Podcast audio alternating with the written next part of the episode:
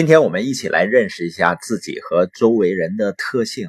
你会发现呢，人和人之间有的时候表现和想法有很大的不同，就是因为人天生都有思维偏向，所以呢，人对自我的评估和对其他人的评估呢，通常就会很不准确。那么，人有哪些不同的特性呢？第一个方面就是内向和外向。像我呢，是属于内向。所以我以前呢最舒服的时候就是自己一个人待着，瞎寻思。也就是说，内向者呢聚焦于他的内心世界，从思想、记忆和经验中吸取能量；而外向的人呢，他聚焦于外部，从跟别人相处中吸收能量。内向的人和外向的人呢，沟通方式也有很大的差异。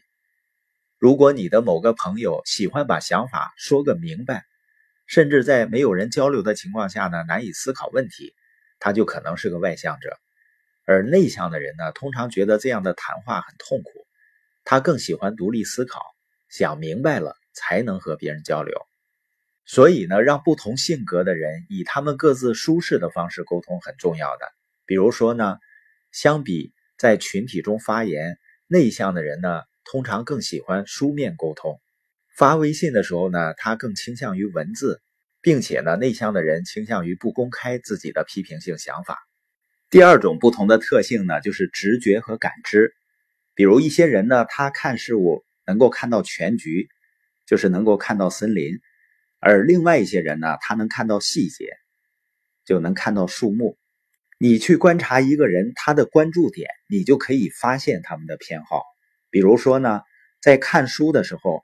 如果看到错别字，觉得很不舒服的，那就是感知者；而直觉者呢，往往注意不到这些错误，因为他们关注全局，不注重细节。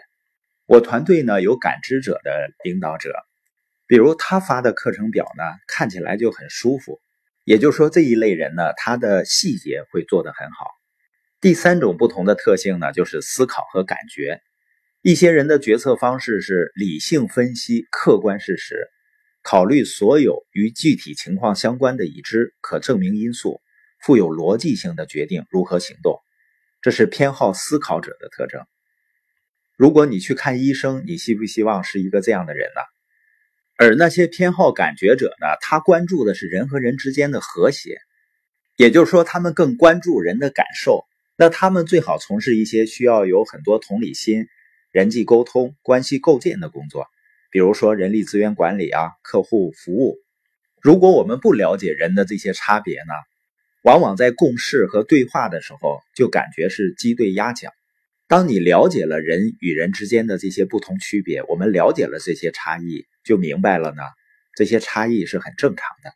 第四种呢是计划和发掘，一些人喜欢井然有序的方式生活。而另外一些人呢，更喜欢灵活和随性，也就是说，计划者呢，他喜欢专注于计划并遵行；而发掘者呢，他喜欢关注周围发生的情况，并且去适应。发掘者的工作方式是从外到内，他们观察情况，然后往前分析原因，寻找应对办法。他们还会看到可以对比选择的多种可能性，但有时候呢，会因为看到太多的可能性呢，而偏离目标。那些计划者呢？他的工作方式是从内到外，先想清楚目标，再想怎么做。计划者和发掘者往往难以相互理解。发掘者呢，经常看到新情况就改变方向，而计划者呢，就会感到不舒服。像我爱人呢，他就是一个计划者，我呢就是一个发掘者。当然呢，他现在已经对我的灵活性感到适应了。